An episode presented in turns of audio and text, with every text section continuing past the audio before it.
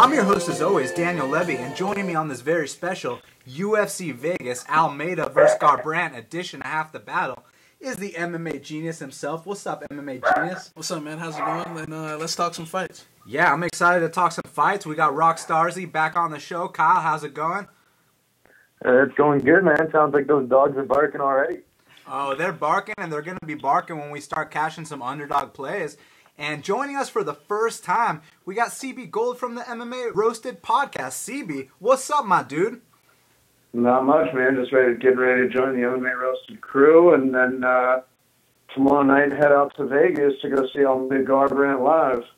Oh man, well you're in for a treat because it's a hell of a card, man. We got to start at the bottom. We got Adam Milstead. He's a minus 255 favorite. The comeback on Chris De La Rocha is plus 215. And I mean, if you watch the tape, Adam Milstead, he should be fighting at light heavyweight, man. You know, he, he's one of these heavyweights that weighs in at 229, and, you know, he's a bit small for the weight class, but one thing he does have going for him is he's athletic, he's got knockout power, but he tends to keep his chin in the air. He's very hittable. He has been knocked out before, and with Chris De La Rocha, you know, he's one of your typical uh, overweight heavyweights, you know, he, uh, but he has beat some veterans in the past. He has fought in the UFC, albeit he lost in under a minute. However, he does have that UFC experience. It could be one of those situations like uh, Barroso versus um, Elvis Mutapcic, where, yeah, Mutapcic was the better fighter, but he was simply too small. So either Adam Milstead's going to knock out Chris De La Rocha, or De La Rocha is going to get on top of him and show him why there's weight classes. What do you think, MMA Genius? Yeah, man, I think you pretty much uh, nailed everything, you know.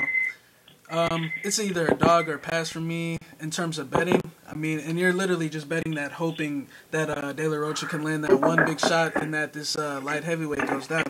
229, I think he can definitely make that cut to light heavyweight, but um, I'm gonna have to go with uh, Milstead for the win, most likely. Rockstar Z.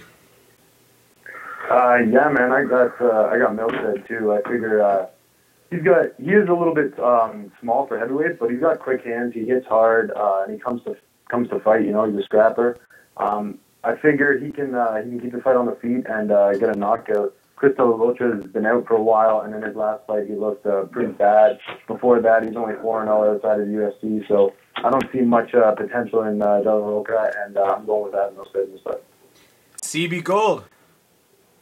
Uh, you know, I haven't um, paid too much attention to these guys. I'm looking forward to seeing them actually for the first time. Haven't had a lot of time to do research either. Uh, so this one's going to be new for me. Not not really sure.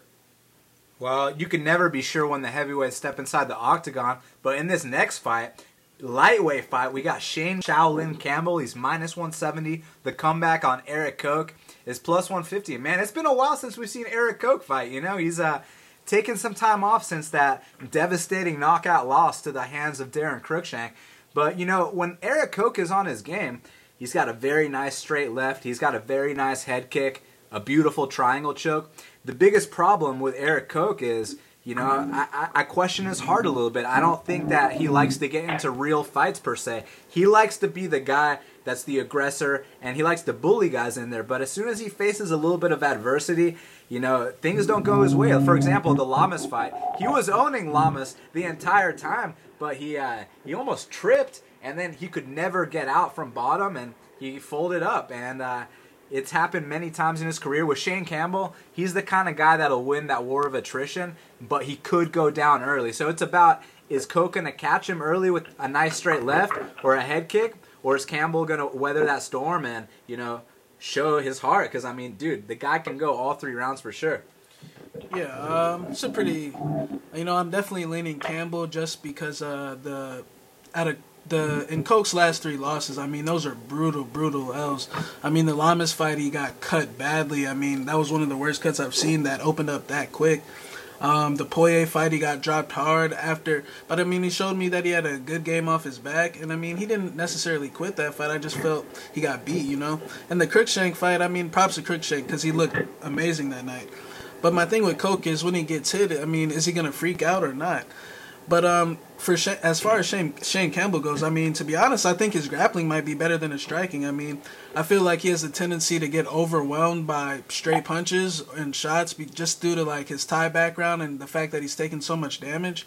But I mean, in his in the fight against Kraus, I mean, he showed mad heart. I mean, he was he mounted Kraus at the end of that fight and was you know blasting him with heavy shots. And you know, um, I think he's got more ways to win this fight, and uh, I think he wins. Rockstar Z.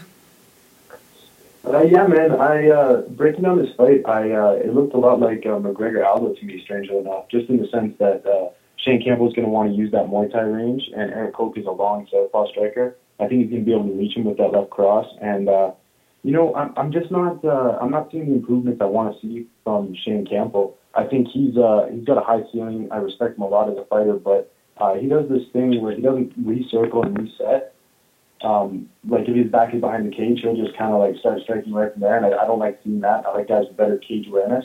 Uh, I think Koch is a lot more mobile as well. Um, and I just, uh, I'm actually, I was surprised to see him as the underdog. Uh, that layoff might play into it, but at the same time, he's only 27, so a two-year layoff might uh, do wonders for his career. Um, uh, so for me, it's, it's a close fight at the end of the day, but uh, I think I'm going to have to sprinkle a little something on uh, Erik Koch. CB Gold. Uh, you know, I like Erik Koch. Um, been a fan of his for a long time. You know, it's interesting because if you remember back a while ago, he was supposed to get that shot at Aldo. He got injured, which isn't something that is abnormal when you're training at Roufusport. And then from there, it was just like a real kind of, you know, touch and go um, feeling with him. And yeah, Cruickshank did very well that night. I was thinking that Koch could take him, but he's been on and off with a lot of injuries. Shane Campbell's a tough, gritty kid. Um, you know, the one the one thing that I've noticed with Koch, which I question sometimes, is you're training every day in the gym with Ben Askren, and you don't see him going for a lot of takedowns. You'd think he'd have like a, at least a good ground game, Roufusport, Ben Askren, some jiu-jitsu. But like you said with Lamas, Lamas got on top, and it was just like lights out from there. Um, the long layoff will definitely play into it, but with Koch as the underdog, you know, I, I, I kind of like it. I, I think Koch can pull it off and, and start making what he needs to be a comeback. Yeah, if Koch wins the fight, I mean, he definitely has to finish. He can't. Uh, he's not going to win a war of attrition. It's just not going to happen. He doesn't have the heart or will to win for that. But you know, a nice head kick, a nice straight left could change the fight at any point. Now, next up, here's where shit gets real. We got Aljamain Sterling as a minus 440 favorite, and the comeback on Bryan Caraway is plus 350. First of all, that line's completely off. Second of all, you know, Aljamain Sterling is ranked number four in the world. Uh, I mean, who who has he beat to be ranked number four in the world? I, that's one of my questions. And also, you know, yeah, he does have great submissions. He does have pretty nice wrestling, but you know, this isn't a grappling match. This is an MMA fight. You got to have good stand up. He hasn't really shown me that he can, you know, well, he hasn't faced adversity yet. But I don't know how he's going to deal with someone that's going to get into his face. You know, if you watch his fight with Johnny Eduardo, Johnny Eduardo stayed at that kicking range. And uh, Aljamain loves to kick when he's on the feet. He doesn't throw any hands at all. And then he tries to get you to the ground. Now, uh, a guy like Caraway, he closes that distance in every single fight. You watch his fight with Rafael Assunção, who's you know a top three bantamweight on planet Earth, and he arguably won that fight against Rafael Assunção. If you go rewatch it without commentary, it's a a close decision, and uh, he was he was in Rafael's face the entire time. He didn't play that kicking distance, and if he gets in Aljamain's face, he can win this fight. He can be the first guy to hand Aljamain his first career loss. Every fighter needs to take that first career loss so they can learn, grow, evolve, come back better, reassess things. And I think at plus 350, I'm willing to find out if Bryan Caraway is that guy. Yeah, man. Uh, I kind of agree. I mean, is Aljamain uh, the guy that he's hyped to be? He, he may very well be, you know. But um, at plus 350 when I see Bryan Caraway next to plus 350, I think the guy's very underrated. I mean, I think he's tough as hell. He moves forward, he goes for it. Look at his last fight. He stood three rounds with Eddie Wineland, who on paper was supposed to smash him on the feet, you know? And um, I just feel like Caraway can, some if he can just somehow stay in his face, not give him the space to kick, you know, uh, keep the volume up with the punches, and you know, be aggressive, he can scrape out a decision here. You know, my thing with Aljamain is, I mean, he may be as good as everyone thinks, but I mean, as far as his skills, all I've seen is a guy that likes to kick and likes to shoot in takedowns. I don't know Bryan Caraway to just be the guy to get laid on. I mean, I've seen him overcome adversity several times, and um, I haven't seen Aljamain overcome adversity. Um, Aljamain's definitely more athletic. He's faster. He's more agile. But you know, sometimes that doesn't mean much. You know, and at plus three fifty, I'm definitely willing to see. And Bryan Caraway is a lot more battle tested, as we mentioned. I mean, he went the distance with Rafael Assunção, and he's beat some good guys. I He- mean, look at that fight. Uh, he fought uh, Mitch Gagnon. He got pounded on for a while, and he came back and won. But I mean, Aljamain is strong, man. He's athletic, and I know he's not gonna just uh, lay down to this guy. But um, when I see plus three fifty, I definitely take that shot. Rock Starzy, Yeah, man. I mean, this line is a clear dog or pass. There's no way you should lay minus 400 on uh, Aljamain Sterling at this point in his career. Uh, he's got a high ceiling, and uh, I completely agree with your assessment of him on the feet. Uh, I'd just like to add that although uh, he definitely looks green, especially with his hands, uh, he doesn't get hit a lot. So you could say that uh, you know his striking is good enough to uh, do what it's supposed to, and just uh, keep him safe, keep him at distance until he gets his opponents to commit, and then he shoots in and uh, and tries to grapple them. Uh, I don't really know if he's going to be able to out grapple or submit Bryan Caraway. Caraway's really good on the mat uh, as well, of course. And uh, in his last fight, I loved how he just used simple bread and butter striking to just outland um, Eddie Wineland. And Eddie Wineland is a guy who likes to move a lot, a lot of lateral movement, a lot of, a lot of footwork, hands down, very similar to the way Aljamain Sterling uh, strikes. You know, uh, obviously Eddie's a high level striker, but um, they're similar in that regard. So for me, I just um, I definitely like the uh, the value on Caraway. I like that he's uh, like you said, battle tested, veteran. A lot of things to check out, but uh, I'm leaning Aljamain Sterling still in this fight. I think he's going to be able to get it to the mat. Um, maybe wrap something up, or, or maybe just be awkward enough on the feet to uh, really avoid any damage. So, um, but but definitely, I completely agree. The only bet to make here is Bryan Caraway if you want to sprinkle that. and I agree with you in the sense that uh, you know Aljamain Sterling has done a really good job of not getting hit. This is a fight you don't want to get hit in there. However, the opponents he's fought, you know, they're willing to keep that kicking distance with him. They're they're not walking him down, and that's what I think Bryan Caraway is going to do. That's what what's going to be the difference here if Caraway wins this fight. Now, CB, you think there's a chance of an upset here? Um, you know, it's it's uh, it's interesting because Caraway, of course, is Extreme Couture, and that was my gym for over three years, and um, so it's hard for me to you know go against certain guys. But I think Caraway's thing here is, you know, he does not he's not going to shoot for a takedown um, because it's, it's going to be tough to get Aljo off his feet. Aljamain, yeah, on the feet he'll have to keep range, keep him away, but I can definitely see Aljamain, you know, securing the takedown. And when Aljo's on top of you, or even on bottom, which he showed uh, in the fight when he got the arm triangle off his back, the guy's very tricky with his submissions. Um, he's got a hell of a jiu-jitsu coach in Matt Serra.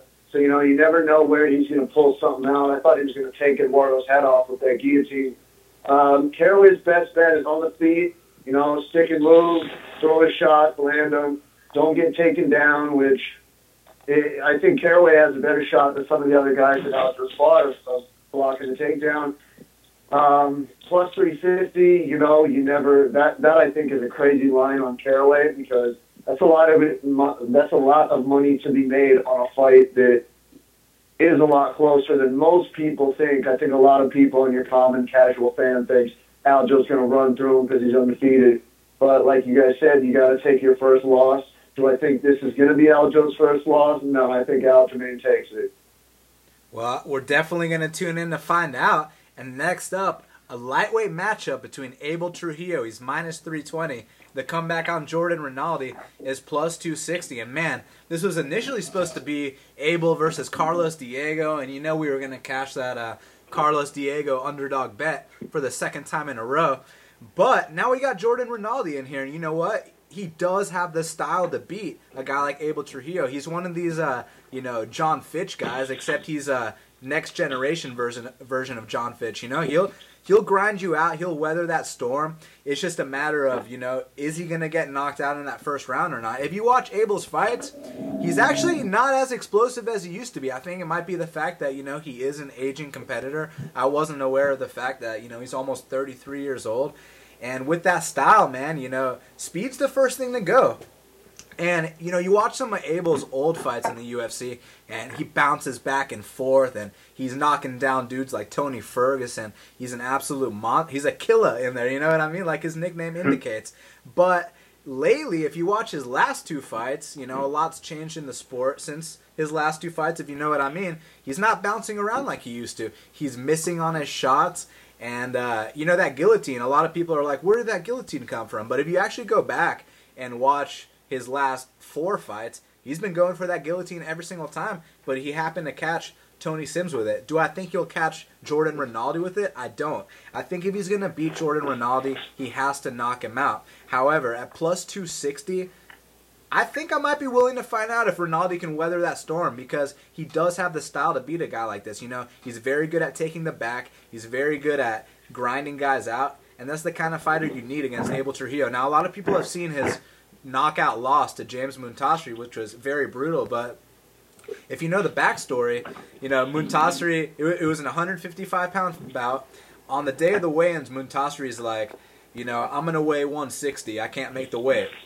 So Rinaldi, he didn't have to take the fight at that point, but he was like, you know what, I'm a fighter, I'll take the fight. Then the day of the weigh-ins, you know, Moontasri shows up there, his his hair is gelled back, he's chilling. He weighs in at 164.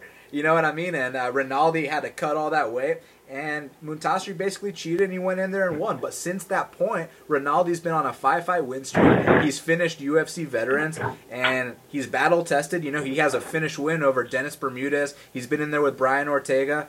So this isn't some green guy entering the UFC for the first time. This is a battle tested vet. So it's a matter of weathering that storm. Will he weather the storm? I don't know. But at plus 260 and possibly 3 to 1 come weigh in time, I might be willing to spray a half unit on there.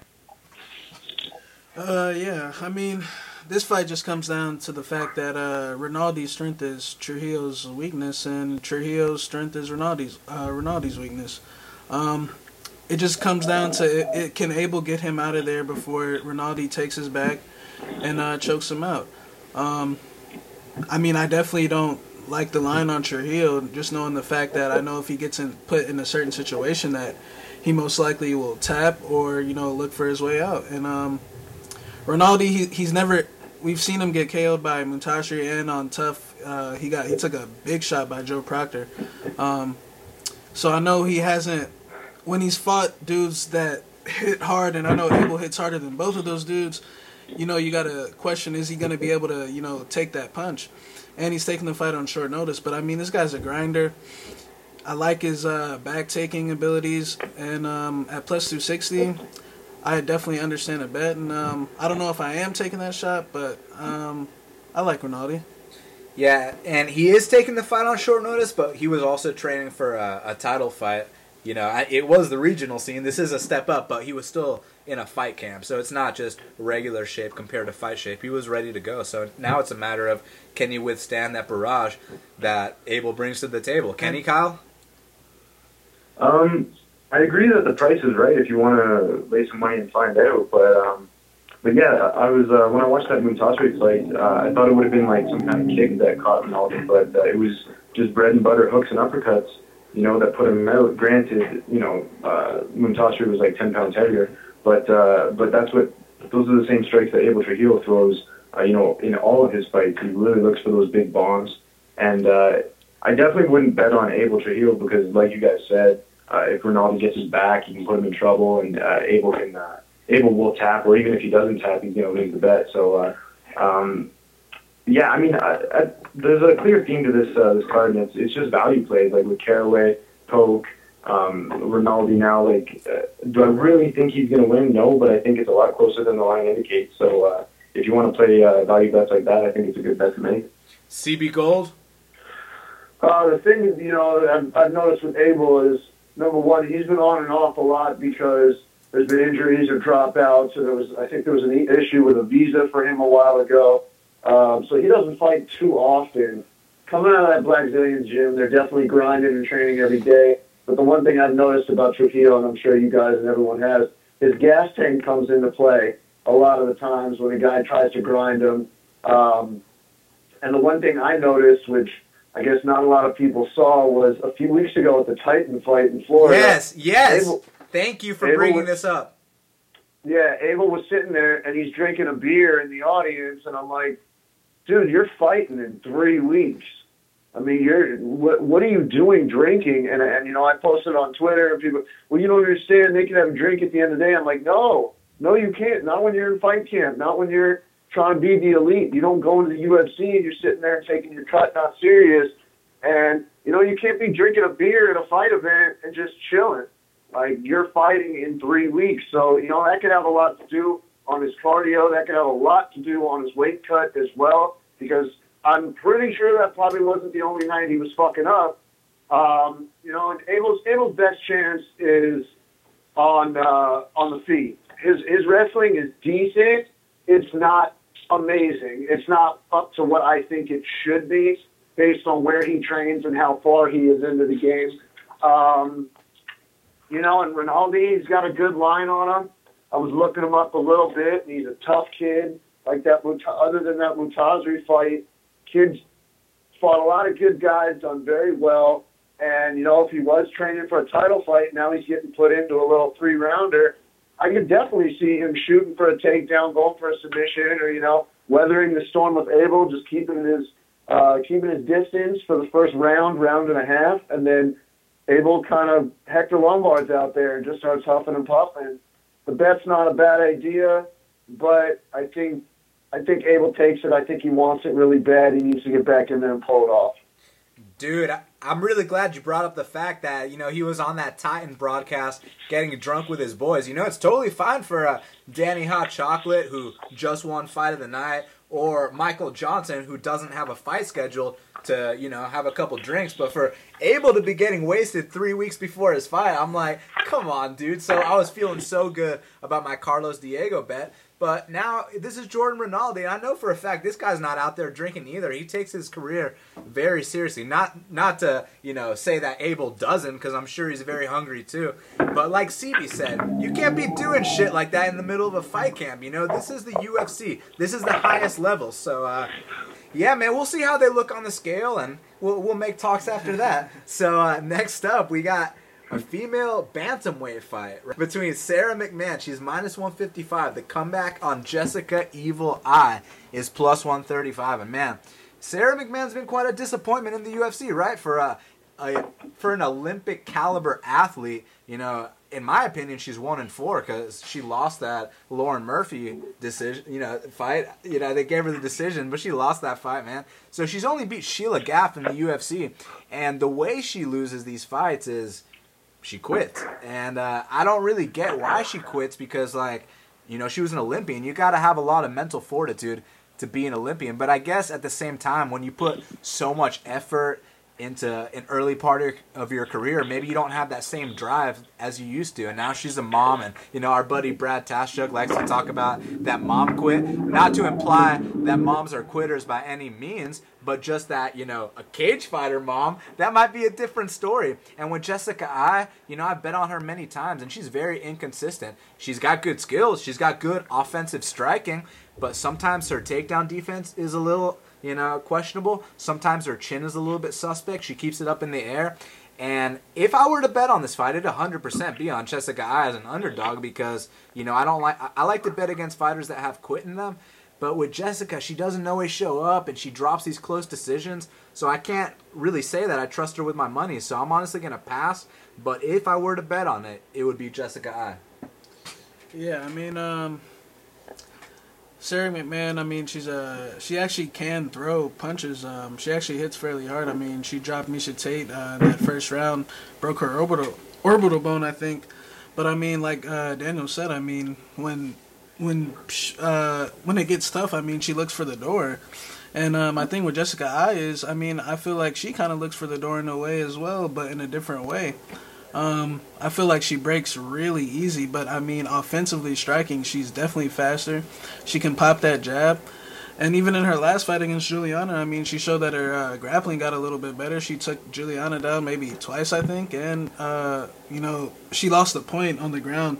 But I mean, in that fight, she just got out hustled. But she showed me some improvement. My thing with Sarah McMann is, I would never bet on her because how can you trust how can you trust her heart? I mean, she's looked for the door several times. She went down to a knee to the body, and I mean, Amanda Nunes does hit like a guy, so I mean, I, I understand that one. But I mean, But um, she straight up took a knee, she took bro. she took she took a knee flat out. But um, you know, I I definitely understand. I, I'm definitely considering that shot on Jessica Eye. But um, I got to see how she's acting on fight week, see how she's talking, if she's emotional or not, and um, then we'll make talks after. Rock Starzy, who you got, man?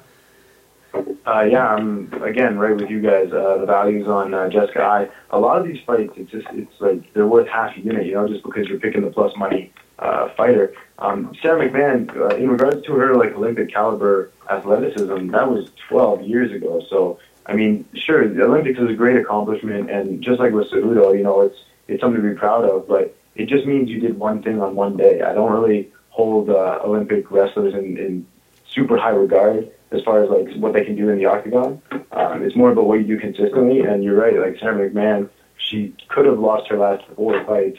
Um, she gave that Miesha Tate fight away. Uh, bad fight IQ, and I, I like Jessica. Jessica, I, I bet her in her last fight. Uh, she let me down there. I'm not sure she's gonna let me down if I decide to sprinkle something on her. Uh, she does hit hard, like you said, pumps that jab, good cross, um, and also training with uh, Stipe Miocic. Like uh, there might be a whole bunch of uh, motivation behind that camp right now. So uh, Jessica is definitely someone I'm looking on. But I mean, what is it? Plus 130, plus 141. Like uh, it, it, I would. I would want the line to be a little bit better, like plus 150. I would definitely uh, bet it, but uh, yeah, I'm looking at Jessica Eye as well. Yeah, I mean, I definitely would prefer it to be plus 150, but I honestly think it's accurate where it's at now, you know what I mean? Or even you can make an argument for Jessica being the favorite. CB, Oh, what's your sure, opinion, man? sure. Um, you know, I was with uh, I was with Sarah. I think it was uh, about two weeks ago, two and a half weeks ago at Invicta. She was cornering Alexa Conners, and she seems like she's got her head on straight. She's in good shape. Doesn't seem like the cut's going to be too bad. Um, and I've noticed with Jessica Eye that she's not the best against wrestlers. And you know, I would put Sarah McMann as a better wrestler than Juliana Pena. Um, so you know, I like Jessica on the feet. She's definitely got power. She she's very talented. But I just see Sarah kind of, you know, grinding her, taking her down, holding her down, working for a submission, if not just just landing on top and uh, you know, just going from there. The line's real close, so it's, it is a tough bet. Um, but I, I got I got Sarah pulling it out. Sarah is a better credentialed wrestler than uh, Juliana Pena, but is she a better MMA wrestler than Juliana Pena? Uh, you know, it is a good point. It is a very good point. I mean, we'll have to see. We'll have to see if she can she can really get it in there. And I know you know that that's kind of Jessica's uh, her fall that like uh, her where she falls the most. No Yeah. pun intended. It's just the wrestlers. Yeah. Yeah, CB, I, I respect that a lot. Like, I I think Sarah's definitely a better wrestler than Juliana. It's just like, I, I think Juliana's a lot grittier as far as like uh, walking through shots and, and getting it into the clinch, getting it, getting on top. Uh, I don't think Sarah McMann could ride out the whole fight without getting popped at least once on the feet. And if she does, I think she goes down. So uh, that's just my mentality behind that fight. But I definitely agree. Uh. Sarah's a better pure wrestler than Juliana. Yeah, I mean, uh, I just think uh, with McMann, um, it's just the fact that does she really even want this? You know, I mean, Mm-hmm. I mean, uh, just with some of the things that you know she's done. But my thing with Jessica Eye is, in her, if you notice, like before, uh, before her last fight or the fight with Tate, she never gets up from her back. Like she never works her way back up to her feet. When she gets taken down, I mean, she pretty much just lays down there until her last fight. So, uh, I mean, um, we'll see what happens and see if she stuffs the takedowns. So you're saying, I mean, she showed an improvement in Yeah, in I a mean- past weakness Yeah, of her exactly. game. Before the before the Juliana fight, she never got up from bottom, not once. She always stayed on her back. I know MMA Roasted would be making some jokes here. Now, next up, we got we got Alberto Uda Pereira. He's a minus 125 favorite, and the comeback on Jake Collier is plus 105. And, uh, you know, I think that odds makers just looked at the record and they set Alberto Uda as the favorite. And, you know, they didn't even watch the film because if you watch the film, I mean, this guy, first of all, he's got a soft frame. He's slow. He's old, but I'll give him credit. He's tough. He's got heart, and he's really good in that Thai clinch. You know, that's what he goes for at least. But when you talk about Jake Collier, you know, he does have flaws in his game, but he's got so much potential. And I feel like if he has, you know, on any given night, this guy can win. And the times he has lost, it might have been due to, you know, either that he was fighting a complete badass like Vitor Miranda, or he was, you know, traveling to South Korea for the first time in his life against Dong Yang. And I mean, I can tell you what, that travel to South Korea that destroys you, man. I know dudes that go there all the time for business, and they say they never get used to it. it I mean, the jet lag is no joke. But now Jake Collier is fighting in the United States, and it's Uda who has to fight outside of Brazil for the very first time. As far as the styles match up, I think that Collier is more explosive. He's, you know, a natural middleweight. And I think he's going to find a way to knock out Uda here. So I took a shot at plus 120 for one unit. Yeah, um, it's a tough fight for me. When the fight got announced, it was gonna either be a dog or pass for me. I definitely understand the Collier bet. I mean, he he has the more he has the better upside. He's stronger, more powerful, better wrestler. Pereira's kind of choppy, sloppy, but he's really good in the clinch, and he but he's won every fight that he's been in. You know, my thing with Collier is I don't think his cardio can support his activity on the feet. I feel like he blows himself out, and um, at the end of the first round, he's completely tired. You know, when you look at that Dong Yang fight, granted, Dong Yang is strong as hell, you know, but still, he even in the Vitor Miranda fight, he was so exhausted at the end of that first round because he can't, his cardio just can't support all of his activity because he throws everything into his shots. And I think uh, this guy Uda could possibly catch him with a knee and tight, you know, and Collier goes down. But Collier could knock him out too because this guy Uda's never faced anyone on this level. But uh, it's either dog or pass for me. But um, I'll slightly lean Collier. I will say that Dongi Yang and Vitor Miranda would both beat Uda. But Rock Starzy, who you got in this fight? Uh, I think uh, you made some great points about the uh, the, the, the travel to uh, South Korea. That and I didn't really notice that. And you're right, Vitor Miranda is, uh, I believe, a much better striker than Alberto. Um, Alberto kind of just fights like a zombie, uh, walks forward, throws punches.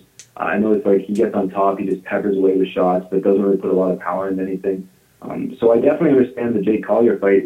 Bottom line for me, in uh, probably most likely deciding to pass on that uh, plus 120 on Collier is that uh, I just don't want to lose money betting on a on a fighter of this caliber. I don't really think he's that good. I think um, you know he's ha- he has his moments, but at the end of the day, he is one and two in UFC, and his only win's a split decision. So um, you, like I said before, you made a lot of great points the Vitor Miranda fight was pretty close before he got caught. But uh, but at the end of the day, uh, an undefeated fighter coming in, I don't really want to bet against him for you know for plus one twenty. The juice is just not worth the squeeze, in my opinion. Yeah, I mean it's definitely risky, but when I watched the film, I was just like, man, this guy Uda, you know, the level of competition, the dudes are like are quitting in their fights against him, and it's like not to like big blows either. It's you know he's like doing little love taps, and they're quitting on him, and the UFC yeah. is just a whole nother ball game. But I mean, I feel you because Collier has cost me money two times because he quit. But man, I just don't see him quitting in this one. So we'll have to see what happens, man. But CB, who you got, Jake Collier or Alberto Uda? You know, um, I haven't seen a ton on either guy. Um, you know, it's, it's always interesting to notice, and I like that it does get pointed out on here. You know, the travel becomes something that is very important, whether they're coming from Brazil and, and coming to the U.S. or whatever it is. It, it, a lot of the factor of these fighters, you can tell, has to do with how early they come out. You know, I remember uh, Werdum for the for the Hunt fight went out to Mexico. I think it was like a month or six weeks early, and he was facing Cain originally, but he got there to get acclimated. Even Kenny Florian used to go to Denver and sleep in a tent for two weeks. So that that's something that plays a lot into it. Um, I think you know I, I think Collier can pull it off. Um, I like everything that, that all, all you guys said about both of them. I, I have to just, based off what I know, which I said isn't a ton, uh, I'd have to go with Collier on this one. It's a close bet, but it seems like a good bet. Yeah, and I hope it's a good bet because I put a unit on it. And next up, we got Paul Felder. He's minus 300. And the comeback on Josh, the People's Warrior. I don't know which uh, people he's referring to. Burkman, he's plus 250. And I mean, look, here's the deal, man. In my opinion, Felder should be a minus 450 favorite. Now, I've seen some sharp people take shots on Burkman. some very sharp people that I respect take shots on Burkman. But here's the deal, man we can all agree that Paul Felder had an unbelievable fight with Edson Barboza. It was very close, it was back and forth. And then the Ross Pearson fight was a little underwhelming. But if you know the backstory, I mean, he was healing up from the Edson Barboza fight. He's chilling in his bathtub, drinking a beer, icing his shins, and then he gets the call to step up on a couple weeks short notice to fight Ross Pearson. So to him, he was like, yeah, I'll go in there and you know I'll I'll beat Ross Pearson, and he wasn't at hundred percent, so that's why he couldn't you know throw that output that he's known for. Then against Daron Cruickshank, that was the best Cruickshank we've ever seen, and uh, Paul Felder goes out there and he finishes him. Now I think he's got that confidence back, and with Burkman, I mean he's cutting way too much weight going to 155 pounds we all know that for aging competitors, they shouldn't be dropping weight classes, but when they do, you know, it's a direct result of uh, what's changing in the sport. You look at a guy like Thiago Alves, who could barely make 170 pounds. Go watch UFC 85 when he fought Matt Hughes. Could barely make 185, I mean 170, was ripped out of his mind. Now he's making 155, no problem. So, like I said, man, the sport is completely changing. And uh, I think Paul Felder is going to smoke Josh, Burkman. Obviously, the people that are picking Burkman make the argument that, you know, Felder can be inactive and Josh Burkman likes to counter with big shots. He's a crafty vet. I get it. But he's an aging competitor. He's on his way out. And Felder's the hungrier guy. He's going to finish Josh Burkman here. Uh, yeah, I mean, um, when the fight got announced, I was expecting Felder to be like minus 500, minus 600 possibly just because uh, what he's shown that he can do, like in the Danny Castillo fight and the Edson fight. But you know, after that, I mean, it seems like he's uh, showing up flat to these fights. Not saying that he was, you know, on anything, but just like he's showing up flat, like he he's uh his feet are just stuck in the mud, and it's like he's taking shots and not answering back. And um, I just think against a guy like Burkman, who a guy like Burkman who just uh, he likes to get hit, he likes to get hit and then just unload on these like big combos like but it's like serious heat you know? He throws very hard. He's got good wrestling. He's beaten d1 wrestlers before. And um you know if felder shows up flat i definitely understand that shot on burkman but i took that shot on paul felder to win inside the distance here because i think uh, he's got a new training camp now. I think he's training with uh, team edgar mark henry and all of them. And i think uh, those guys can give him the formula to put a put some good performances together. And um, I think uh, Josh, I mean, he's tough, but I just think Felder's just going to be too technical on the feet. The check knees, the leg kicks, the high kicks, the spinning attacks, and um, I think he's going to win. And I mean, Burkman is so battle worn at this point. You watch his UFC fights in his return, and I mean, he's looked really bad in every single one. Even the fight he he got the victory in against KJ Noons, that was just because KJ didn't throw. You know, KJ decided not to show up, and they cut KJ on the spot, which they should have, because this is the UFC. You have to fight. So now he gets a chance against Paul Felder, and like I said, man, Paul Felder is going to finish him. What do you think, Kyle? Yeah, I'm looking at using uh, Felder a parlay leg. I know you've uh, sworn off parlay, so I don't mean to tempt you there. But um, but yeah, I'm pretty high on uh, on Paul Felder, especially in this spot. Um, Burkman, um, I actually thought he was kind of uh, impressive in, a, in an unorthodox sense. Um, he definitely uh, he does this weird thing where he throws a couple punches in and he just stands stock still, and that that's all well and good if your opponents are retreating. But uh, Paul Felder is not one to retreat ever. He uh, he definitely will eat a shot to give a shot. He's got an incredible chin. He's way more technical on the feet, and I was also impressed with his uh, submissions.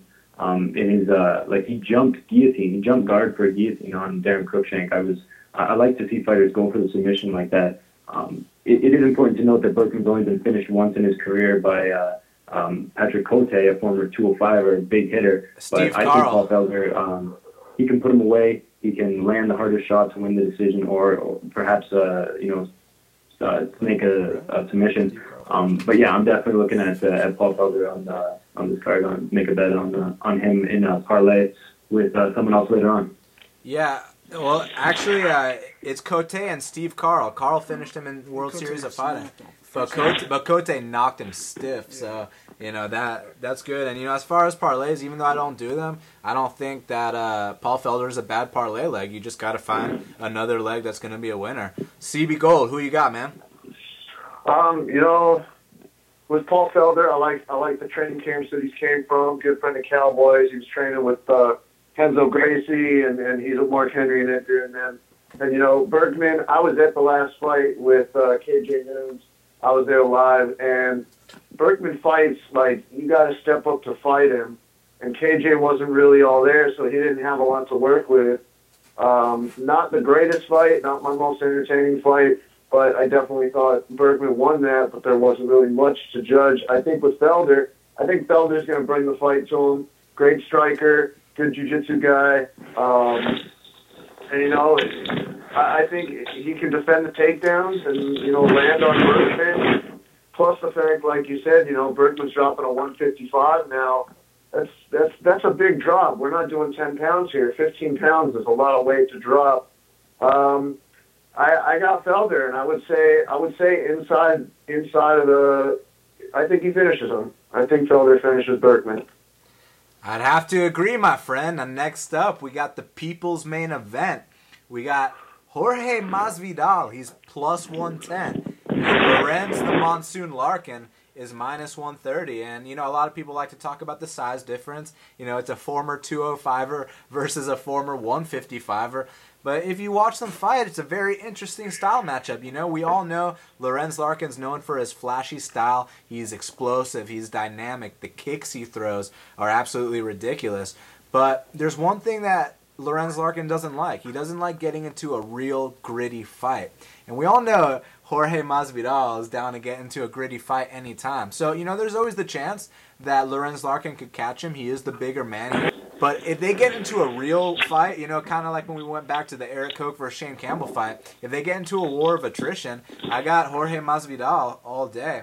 The line is a little bit too close for me to take that shot anymore because Jorge is known to lose close decisions. It just comes down to is he taking this fight seriously? Because I really think Jorge is the better fighter here. It, but with him, it's not about who the better fighter is. It's about who shows up. You know, when he fought Al Iaquinta, even though we rewatched that fight the other day and thought he won every round, I bet on Al Iaquinta as the dog because, you know, Jorge Masvidal comes up on the scales. He's getting, you know, toweled down by Colby Covington. He misses weight. And then he misses weight for his uh, 170 pound debut. I know he's eating Oreos, but the thing is, he, he's a really damn good fighter, man. He's always been a good fighter. He's battle tested, maybe even a little battle worn, but he's so clean and technical. And when he wins fights, he takes guys to school. But like, but man, Lorenz Larkin is an explosive specimen. It's just he doesn't like a real fight. So it's about you know George Jorge not getting caught with too many leg kicks and you know throwing some hands on him. Yeah, um, I think the the real intriguing thing is, you know, Lorenz used to be a 205er in the Strikeforce, and George used to be a 155er in Strikeforce. And you know, um, I'm just I'm as far as betting George as an underdog. You know, the way I'm looking at it is uh, how much size uh, does Lorenz have on him? You know. But I think George, if he uses that uh, style that he used against Benson, you know, like George moved forward that uh, that whole entire fight. He stayed in his face. He outlanded him and he, uh, you know, he had that pressure on him. The grappling exchanges were even. I know he has an, the edge over Lorenz on the mat, and um, I mean, as far as Lorenz, I mean, I feel like he's just a guy that likes to throw that leg kick, those spinning leg kicks. He's got some good hands too as well, but I feel like he likes to just load up on big shots, like big uppercuts and big hooks. Whereas George can counter those with straight punches and you know get that takedown. And um, anytime I see Masvidal as an underdog, I'm definitely you know intrigued. Right now, I need that line to get a little better, but I'll still probably play it. And um, you know, I definitely got George, but I am worried about that size advantage. And um, but I think he pulls it out. CB Gold. Um, I think we're expecting a monsoon on Sunday. Um, I just, you know, like you guys said, you got a 205 against a 155, both are very scrappy. Um, I don't know if there will be a finish. I definitely don't see that. Um, I also don't think there will be any takedowns. I think this has fight of the night potential written all over it. Uh, I just think that you know if Lorenz comes in condition and his gas tank is there, and you know Masvidal making weight is also something very important. Um, I still see you know Lorenz pulling it out on the feet. It would be a close fight. Wouldn't wouldn't uh, wouldn't be shocked if it was a split decision, but I, I think Lorenz has this. I think he can pull it out. Rock Starzy. Yeah, man. Uh, since dropping to 170, Lorenz has looked uh, phenomenal. I thought um, very, very crisp, fast striker, hits hard. But Jorge Masvidal is on my pound for pound list. I think there's a good argument to be made that he's 9 0 in the UFC. Extremely veteran, well rounded, and uh, not only is he veteran and well rounded, but he displayed in, in his fight versus uh, James Krause that if he finds uh, you know uh, a sizable advantage anywhere in the fight, that's where he's going to take the fight. Um, similarly to how George used to, GSP used to uh, fight people, just wherever you're weakest, that's where he's going. I really like uh, that about Masvidal. So if he does have a grappling advantage, I can see him, uh, you know, going for takedowns or at least just uh, going for takedowns to solidify rounds. Um, another thing to note, I think MMA Genius touched on this. Um, Lorenz throws himself off balance a lot. He, he overcommits on a lot of shots, and when you got a vet like like Masvidal who does throw uh, crisp, uh, straight punches, he can definitely capitalize on that. So I agree. Um, the line's not really juicy enough for me right now, especially uh, because I haven't seen him uh, face off yet. But if we watch the weigh-ins and we see that Lorenz is a lot bigger, that line on Masvidal might get uh, juicy enough. And conversely, if they show up at the weigh-ins and they're actually about the same size, then I, I do think it's uh, it's worth a bet on Masvidal even at plus uh, 115 or 120 where it's at right now. Yeah, it's gonna be a good fight. I mean, when Masvidal beats dudes, he takes them to school and puts clinics on them. But with Lorenz, I mean, when he beats dudes, he KOs them stiff, you know. but he, both these guys have a tendency to lose close decisions. Uh, we'll we'll see who loses the close decision on Sunday night. But next up, we got Vitor Miranda. He's minus two thirty five.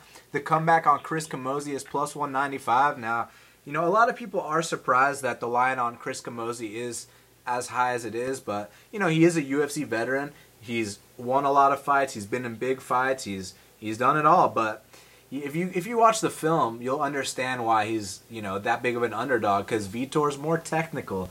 He's he's just a better fighter, but the better fighter doesn't always win.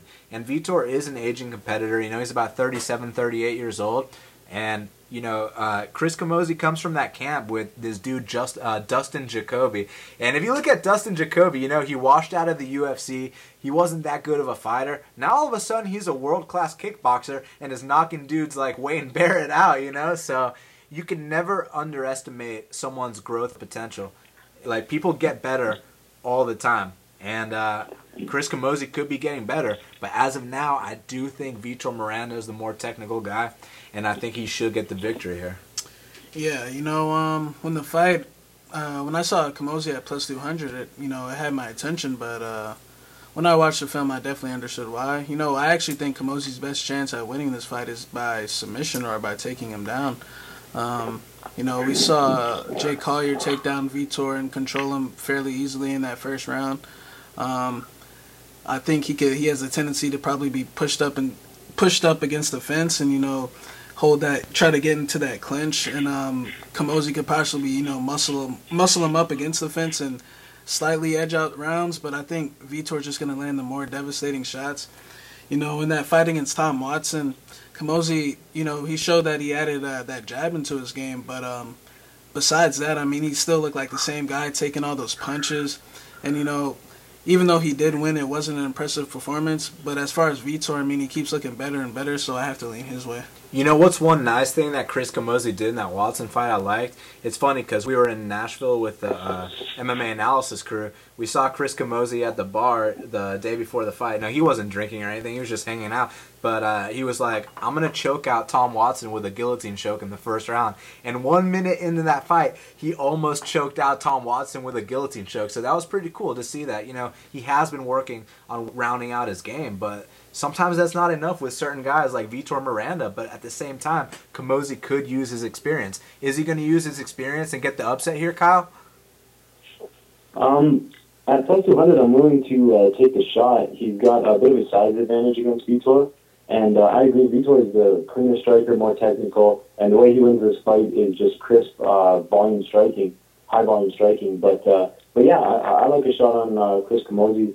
Um, it's not as if you know in his last few fights, you know Vito Miranda has been able to expose a couple guys who weren't the greatest on the feet. Um, Clint Hester, you know, you could say he's a striker, but bottom of the barrel. Jake Collier, he caught him with a head kick, and uh, Marcelo Guimarães was just going for takedowns. So uh, if you're going to give me um, the bigger guy, and he's also a Muay Thai fighter primarily, and he's a little bit more well-rounded, even though I'm giving Vito Miranda the uh, the striking edge slightly, I think uh, for the size and the well-roundedness um, and the odds, I, I like uh, Chris Camozzi. I can never fault someone for taking a shot on a dog. Now, uh, CB Gold. I mean, unless it's uh, Cody Pfister, no. But uh, CB Gold, who you got here, man? You know, it's a, it's a it's a tough match to call. Uh, they're both really good strikers. Um, Camozzi, I think, has been around more, fought more, fought higher up guys. We all know he lost twice to Jacare, but that's kind of expected. Um, either either one could do very well. I'm not sure if it ends up on the ground, just like the last one. I wouldn't be surprised if it was a three round war on the feet. Um, and yeah, Camozzi's got a great camp. I'm actually uh, friends with one of his cornermen and I think his nutritionist, Tyler Minton, who also works with uh, Megan Anderson, James Krause, Tim Elliott, those guys out of Glory Fitness and MMA. Uh, looking good. I've heard he's feeling good. Um, and as an underdog at almost plus 200, that's that's a really good bet. That is a really good bet. Camozzi, you know, that Joe Riggs fight, holy shit, that that was just watching that was like painful. At the same time, it's like Camozzi's a tough, gritty kid. Vitor's tough. Came off a TUF Brazil finalist, so it could go either way. But I'm thinking who, which Vitor, I think, is the older guy, but I think he's going to be a little bit fresher in there. So I'm going to go with Vitor Miranda. It's going to be a good fight regardless. I do believe they're going to stand up, and the better man's going to win. Now, next up, we got a featherweight matchup between Renan Barão. He's minus 185, and Jeremy Little Heathen Stephens is plus 160. I mean, you guys know the deal with, with Jeremy Little Heathen Stephens. He can knock anyone out on the planet. But if you look into it, he hasn't knocked anyone out with his hands since 2011. But that's neither here nor there. That doesn't mean that he can't knock Renan Barão out on Sunday night. But Renan's the better fighter everywhere.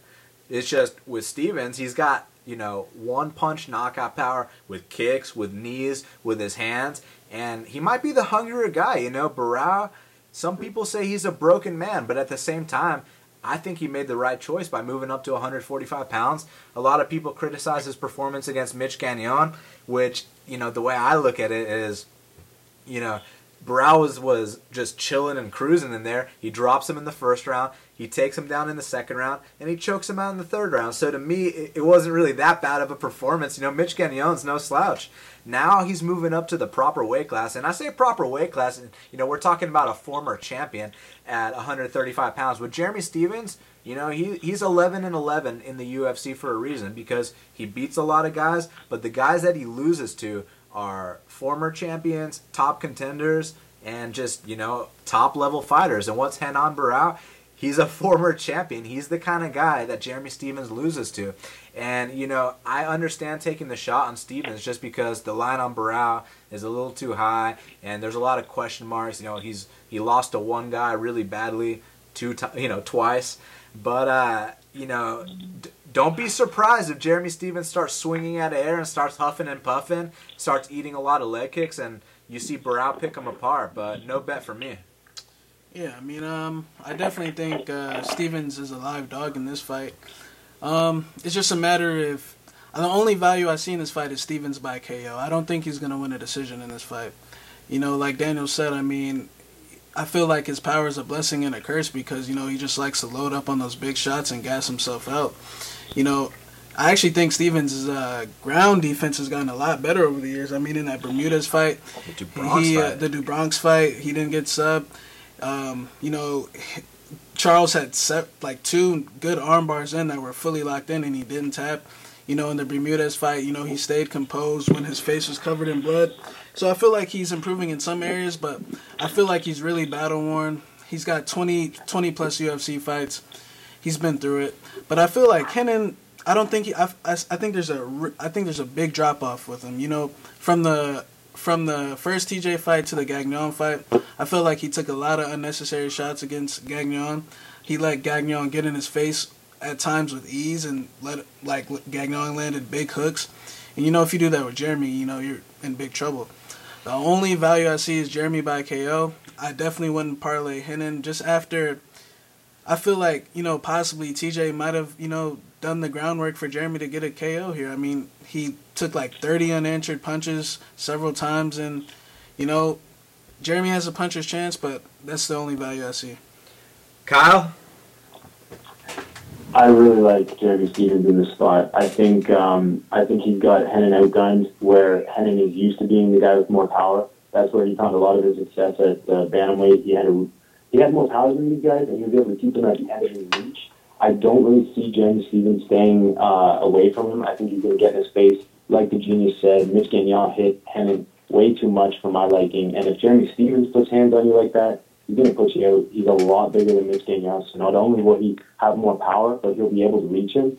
And Renan Barão is just one of those classic uh, Nova style strikers. And what I mean by that is they hold their ground. They either answer with punches or they pivot off, or you know what I mean. But they, they're not very mobile. They don't they don't uh, jump in and out, move around the octagon. They stand really still, and I think that gives a stationary target for Jeremy Stephens to land some bombs.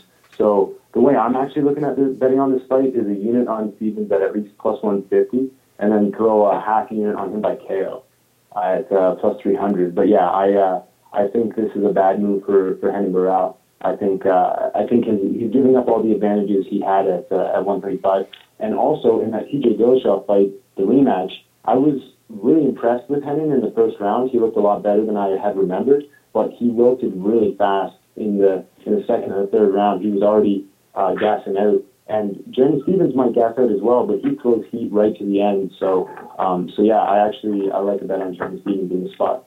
Yeah, I mean, I don't fault the bet at all. It's just the thing you got to consider is that you know Mitch Gagnon doesn't just throw one shot at a time. First of all, he's a lot faster than Jeremy Stephens because he's a bantamweight. He's a combination puncher, and then TJ is the ultimate combination puncher. With Jeremy, he's a one shot at a time kind of guy. So you gotta pray that he lands that one shot. Maybe he does because I mean he's knocked plenty of dudes out, but you gotta hope and pray because he's not winning a decision here. Yeah. Um like uh like Kyle was saying, I mean, um, I feel like in in Renan's last fight in the Gagnon fight, like he wasn't moving his head at all, and he hasn't been moving his head.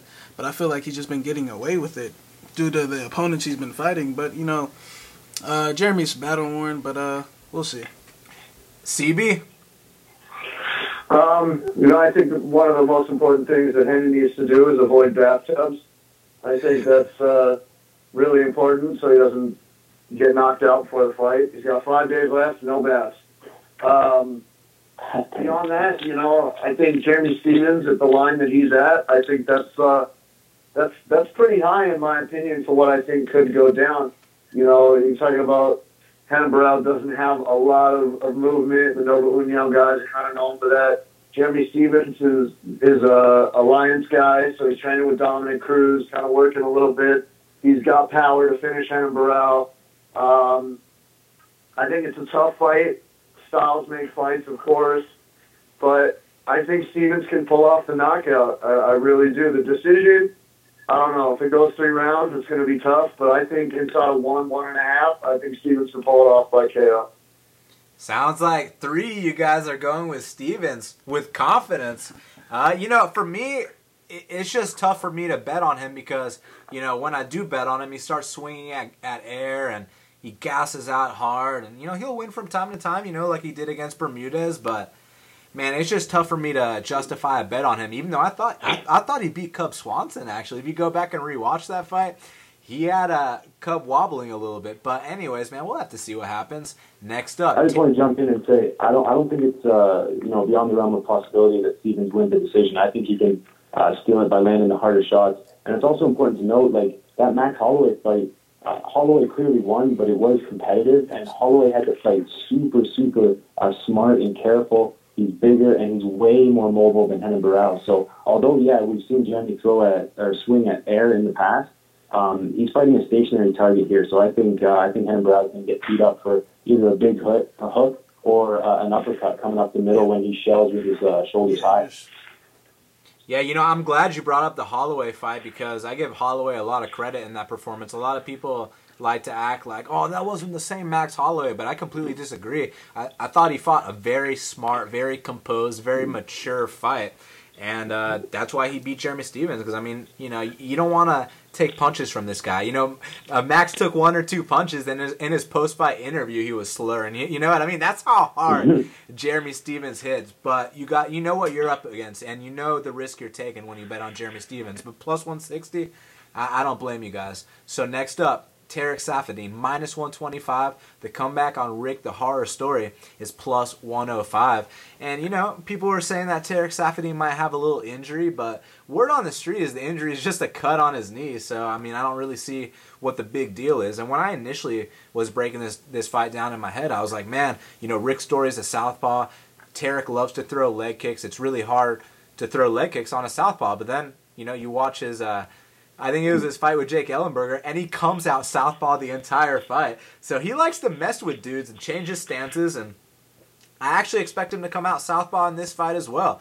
Tarec is exceptional with his combinations, with his leg kicks especially. It's all about the kicks with this guy. You know, he doesn't throw too many hands, but what he does throw with his hands is that jab. He'll stick, you know, he'll throw like three jabs, and then he'll throw a nice leg kick when you're not expecting it.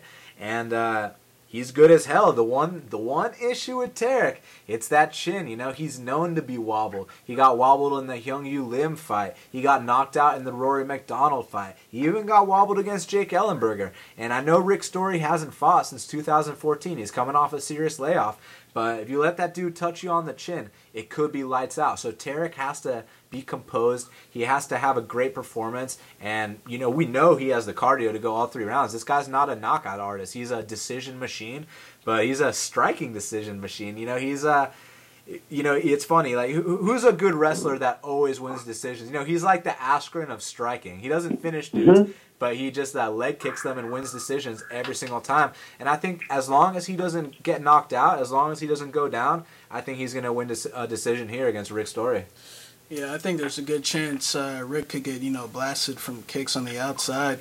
It just depends on which Rick Story shows up. I mean, this guy has a tendency to be very inconsistent throughout his career, but when he's on, I mean, he's one of the best in the division. You know, he's a bulldog. He gets in your face, he rips that body, he hits hard, and we know, like Daniel said, Tarec has been known to do the chicken dance from time to time, and you know, uh, but I feel like Rick Story has to has to somehow rock him in one round and you know slightly edge out a round by pushing him pushing him against the fence to win a decision. But if not, I think Tarec's just gonna stay on the outside, blast him with kicks, and as long as he you know doesn't get wobbly too much, you know um, he should. I think he should win a decision.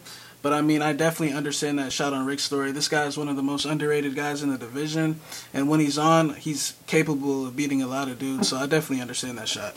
Yeah, and I mean, you make some good points about his consistency. I mean, this is the kind of guy that will beat Johny Hendricks but lose to Charlie Brenneman. So, you know, on his best day, he beats world class fighters, he beats champions, but on his worst day, he loses to Journeyman. So it's all about which Rick is going to show up. And I hate saying shit like who's going to show up because I feel like that discredits the opponent.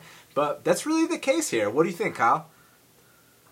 Uh, yeah, I think uh, Saffiedine is going to tear him up on the feet. Um, it's just a matter of if Rick can mix it up, if he can get it into the clinch, maybe score a takedown just to to provide that threat, um, or work from top position. But uh, the way Saffiedine got rocked in the Ellenberger fight was off a clinch break, so I can really see Rick Story bullying him up against the fence and then breaking away and landing hooks.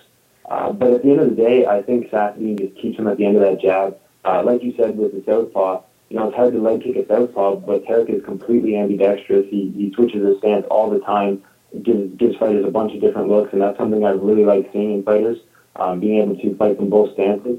Um, but, uh, but yeah, I think uh, the other thing to note in this fight is, yeah, Tarec wins all his fights by decision, and Story loses all his fights by decision. So that is just to me uh, the clear pick. But uh, on a card with like so many underdogs, and I'm probably gonna have a lot of action uh, on this card. I'm gonna reserve Saffiedine. Um, I'm just gonna like hold off on a bet until, and I'll see if, if uh, the other bets I'm making are coming through. If I need a rescue bet, I might uh, I might end up putting something on Saffiedine uh, somewhat live, but, uh, but yeah, I'm going with Saffiedine. Pretty much a clear cut decision.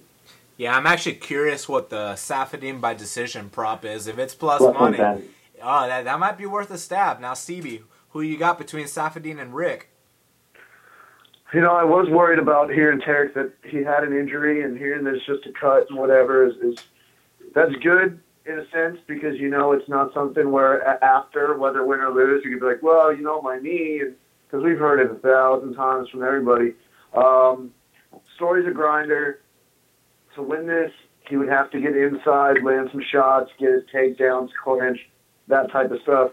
If Tarec can keep it on the outside like he's very, very good at, throw his leg kicks, switch up the stances, confuse Rick.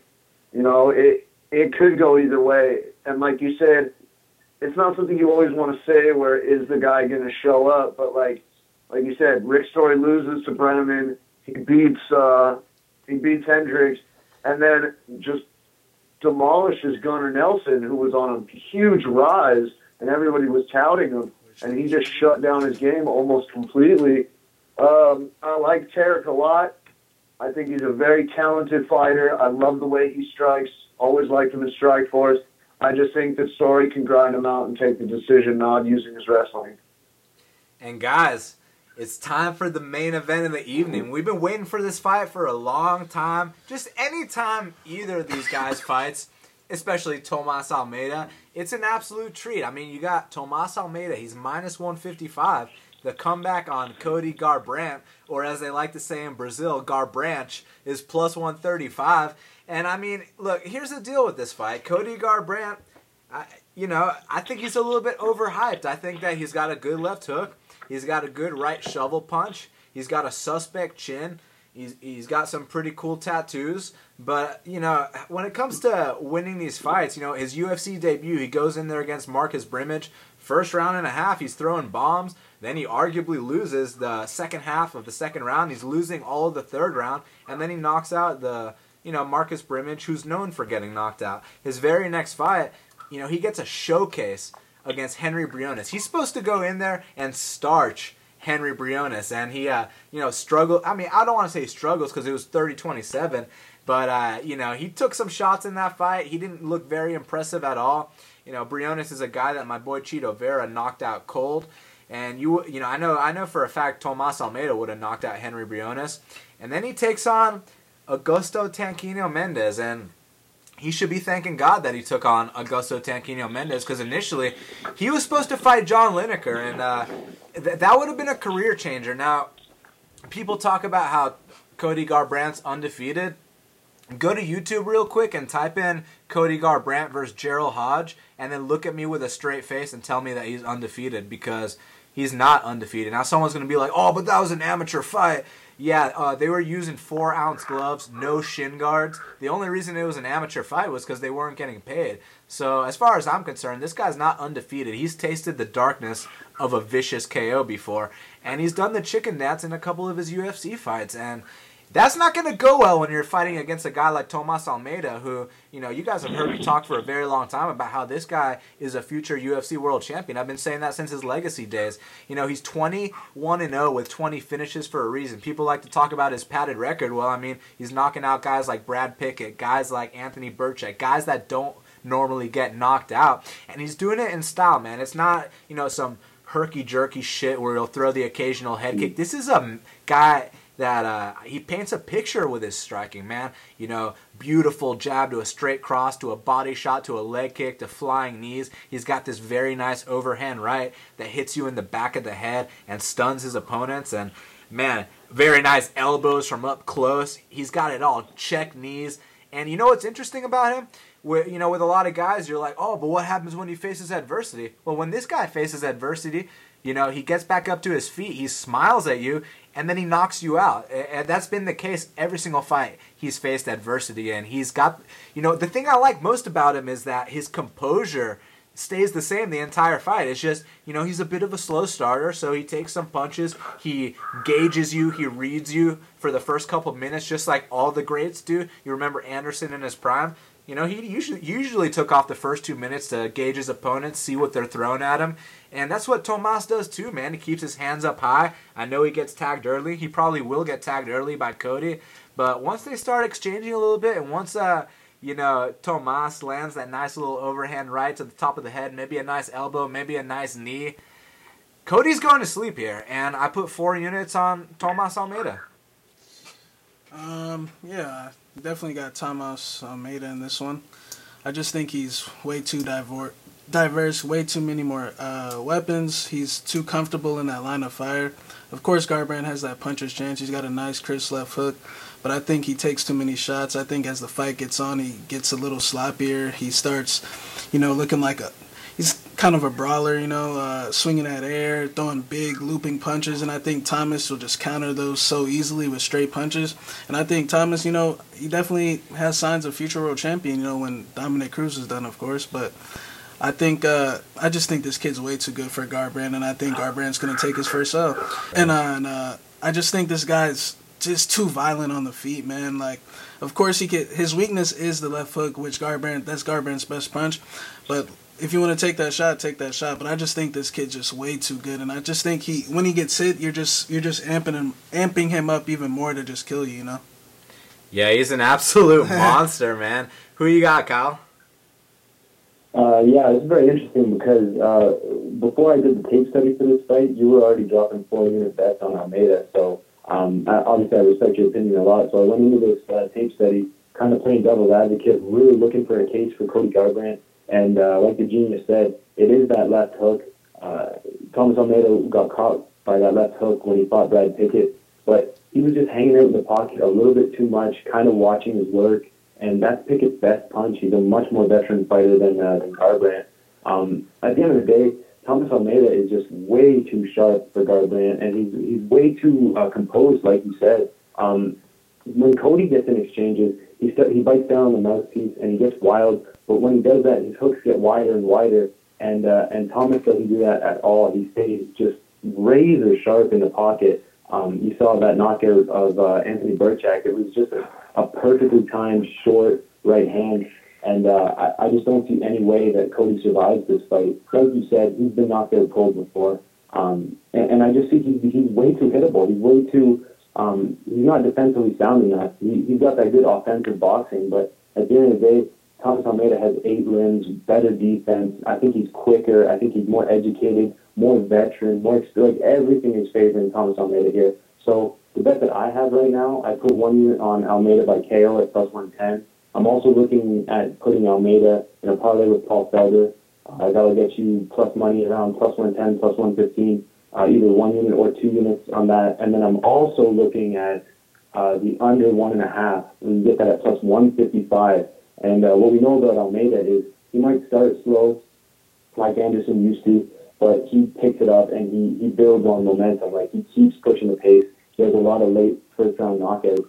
And uh, and I also like that bet because it kind of gives you a little bit of insurance if Cody does uh, catch him with the left hook and they maybe it's a you know a quick uh, stoppage, an early stoppage at least you would get that that bet back. But yeah, I'm all over Almeida uh, early KO. Yeah, and a lot of people like to talk about uh, Cody's quote unquote clean boxing technique. I'm like, what clean boxing technique? He, he, he, keeps his chin up in the air. He only throws hooks and uh, shovel punches. Clean boxing technique is throwing nice straight punches, then mixing in your hooks. This guy's kind of a you know, he's a sloppy brawler. I do think he has potential for the future, but right now he's just a little bit too green, and Almeida is too smart of a fighter for him. He's too creative in there, and I think he's a future world champion. What do you think, CB? You know, there's a lot of things that you guys touched on that I like. Um, number one, I don't think Cody would even have got this fight or have still been undefeated if he had to fight Lineker. Um, I, I thought when that fight got announced, I'm like, awesome, another sacrificial lamb for Lineker. The other thing that that I like, well, that I noticed about this is, you know, alpha males kind of leaning at their state right now on Garbrandt because all the all the the great ones have left.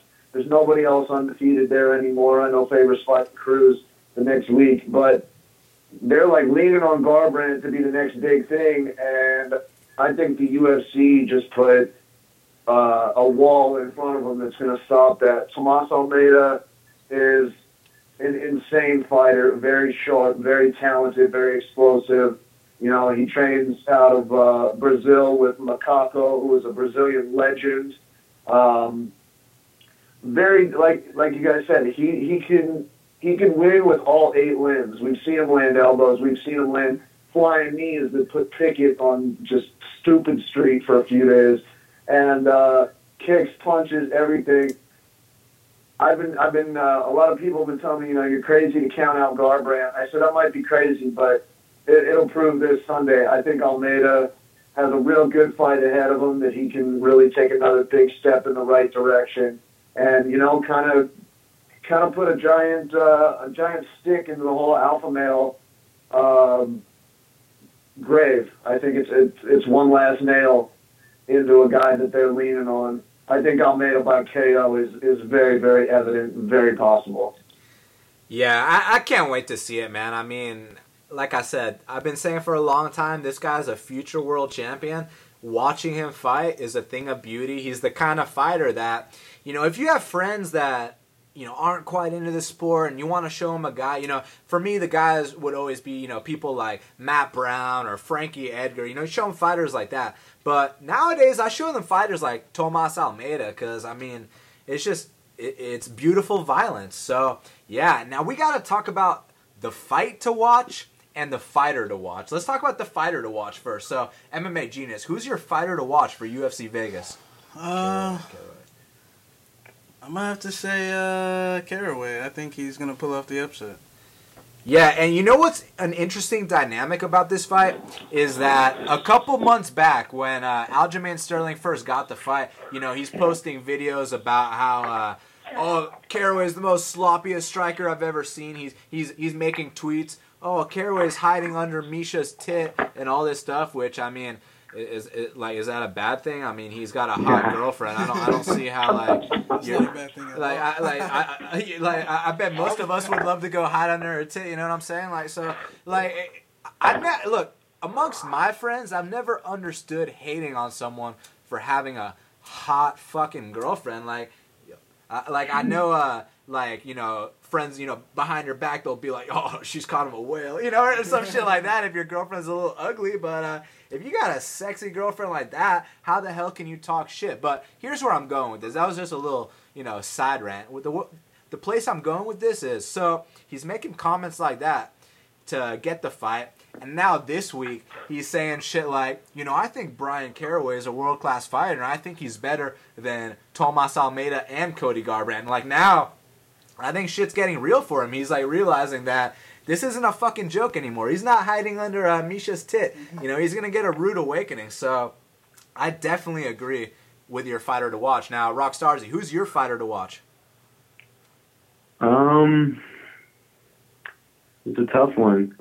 I really think I'm going to go with Jeremy Stephens, man. I think uh, just like uh, Olympic medals, former champions, it, it adds something to, to Henan Barão where if Jeremy Stephens knocks him out, he's going to get a bunch of steam beating a former champion. But I, I really think this is a great matchup for him. I think he's got a stationary target moving up from a lower weight class. Maybe Barão has, uh, you know, is quick for this weight class. Maybe he's got more gas, but at the end of the day, I don't think he can change his style enough. And I think uh, it's setting Jeremy up for another highlight reel knockout over UFC champion. Yeah, those are some good points. CB, who's your fighter to watch for UFC Vegas? You know, like like you guys know, I'm going to be there live, and uh, as soon as it ends, I got a four-hour drive back home with my girl. And um, honestly, I think the first thing that we're going to be discussing when we get in the car for the first 15, 20 minutes, especially since this is her first UFC live event, um, I think we're going to be talking about Tomas Almeida's destruction of Cody Garbrandt. I know he's a favorite, but at the same time, the guy puts on fucking shows. So I, I think he is just going to take another step in the right direction towards a 135 title shot and uh, just shutting up Team Alpha Male altogether. Tomas Almeida all day. you know, I often don't like to pick fighters from the main event for the fight to watch, but I mean, come on. You got to go with Tomas Almeida because if there's one fighter on this entire card that I have to call my friends and be like, hey, you got to watch this guy, it's Tomas Almeida. I mean, like we said before, this is a guy that paints pictures in there with his striking. And, you know, his takedown defense is getting a lot better. His get up game is really good. And, you know, it's funny. If you watch that fight with Pickett, people only remember, oh, he got dropped twice. Yeah, well, the first time he gets dropped, immediately he's going for a heel hook. You know, this guy's got so much heart. He's such a gamer. Another thing I like about that fight is Pickett actually f- threw a flying knee at Tomas Almeida first, mm. and then Tomas was like, "Oh yeah," so then he throws a jab flying knee back and knocks him out. So you know, Tomas, he's a gamer in every sense of the word. And uh, you know, I was telling Rock Stars that he's kind of like Picasso. He told me not to get ahead of myself, but I mean, just watch him fight. I mean, it, he, it's a thing of beauty. He's an artist, you know, and uh, he's definitely my fighter to watch. Now we got to talk about the fight to watch. So MMA Genius, what's the fight to watch for UFC Vegas? um, I might have to go with uh, Renan and Jeremy, man. I feel like we could either see a big, you know, KTFO, or we could see a bloody back and forth battle with Renan edging it out. But Jeremy Stephens, anytime he fights, you know, I stay glued to the TV, so I'll take that one. Rockstarzy, the the fight to watch. Uh, I'm going to go with Masvidal versus uh, Larkin. I think it's a great stylistic matchup. It's going to be very entertaining. Um, you know, it just, it's going to be fireworks too. Like Lorenz throws heat. He comes to fight. Masvidal knows how to handle himself in any situation. So I'm very interested to see uh, how uh, Gamebred approaches this fight and how he adapts uh, over the course of the three rounds. Yeah, that's definitely one of the fights to watch. I mean, if you're not watching that one, you shouldn't be watching this sport. Now, CB, what is the fight to watch for UFC Vegas? I think the biggest one for me is is one we've touched on quite a few times, and you know, brings in two guys that have been talking a lot of shit, but at the same time, they bring a lot to the table, and there is a rankings war going on, and that's Aljamain and Caraway. It's different styles, both very tough guys, uh, both come from great camps, and you know it, it could go either way. It could end in any facet of the fight, on the feet, on the ground, wherever it is. I think they're going to put on a hell of a show, and I think either one of them, you know, if Aljo gets it, that's the biggest name he's pulled off. If Caraway pulls it off, you're you're basically removing Aljamain from his undefeated mount, and you're taking your name to the next level where a lot of people are running around going, oh, Mr. Miesha Tate, Mr. Miesha Tate, he ain't nothing. You know, he can make a name for himself and start getting on the marquees a little bit and not be, you know, seen as Mr. Miesha Tate anymore and a guy that could be a credible threat at 135. Yeah, no doubt about it. And I mean, like we said earlier, being a Mr. Miesha Tate, that's uh that's not thing. that's nothing to be ashamed of. That's not a bad thing at all. So uh, yeah, but that's definitely one of the fights to watch. My you know my fight to watch. I'm gonna go with Abel Trujillo versus Jordan Rinaldi. Look, anytime Abel Trujillo fights, win or lose, it's guaranteed excitement. And with Jordan Rinaldi, he's got a big opportunity in front of him. If he can go out there and get that big upset in his UFC debut, I mean, the sky could be the limit for this kid. So we'll have to see who gets the victory on fight night. Tune in on Sunday night on Fox Sports 1. And I want to thank you guys so much for taking the time to speak with me right here, right now on Half the Battle. MMA Genius. Just let the audience know where they can follow you on social media and anything else you got coming up. Yeah, just uh, follow me at MMA Genius 05 and uh, enjoy the fights this weekend and uh, let's catch these dogs. Rockstar Z. Yeah, a ton of dogs uh, this weekend. It's, it's pretty crazy. There's going to be a lot of uh, a lot of bets being made. But uh, yeah, just follow me on Twitter at RockstarZ. Uh, go subscribe to my YouTube channel, Z's MMA, where I do a 10 minute. Like if this is too long winded for you and you're, you're getting tired of fight talk, I just do a quick picks, 10 minutes each card, break it down top to bottom. Uh, and also check out my Capitec record. I'm on uh, on there under uh, the name Rockstar Z as well. Yeah, definitely follow his quick picks. They're awesome. But if this is too long winded for you, uh, I think you need to go running to another sport. Now, CB Gold, where can they follow you on social media, man? Uh, you can follow me at CB the Grenades, uh, Twitter and Instagram, CB Gold on Facebook. You can also hear me twice a week on the MMA Roasted podcast.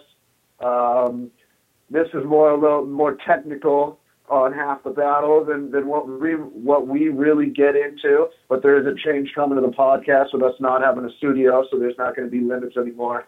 Um, and uh, if you're in Vegas this weekend, I will be there.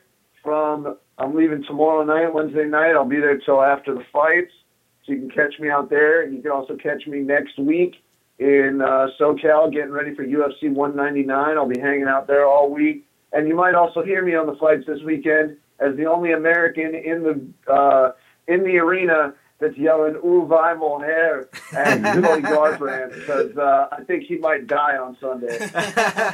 That- that's awesome. Yeah, we'll definitely follow the MMA Genius. Definitely follow Rock Starsy. Definitely follow CB Gold and CB. I mean, you all know I've been a long time fan, long time supporter of the MMA Roasted podcast, the funniest podcast in the motherfucking game. Adam Hunter has always been a super cool dude to me. He's a great person. And dude, I'm going to LA for UFC 199, so we definitely got to meet up. Oh, that definitely just hit me up, man. I'm I'm readily available. I'll be hanging out at the Fighter Hotel from Tuesday to uh, probably Saturday morning, and then uh, home watching the fights. Thank God I got a refund because my boy BJ Penn dropped out and uh, Weidman dropped, so I got my tickets refunded. So uh, I won't be at the event, but I will be hanging out. So yeah, let's meet up, man. It'd be an honor. Definitely, man. It would be a good time. So, for all the fans, thank you so much for checking out Half the Battle. Subscribe on iTunes, SoundCloud, and YouTube. And follow me on Twitter at Best Fight Picks. Get all my plays, all my podcasts on bestfightpicks.com. And until the next time, enjoy the fights.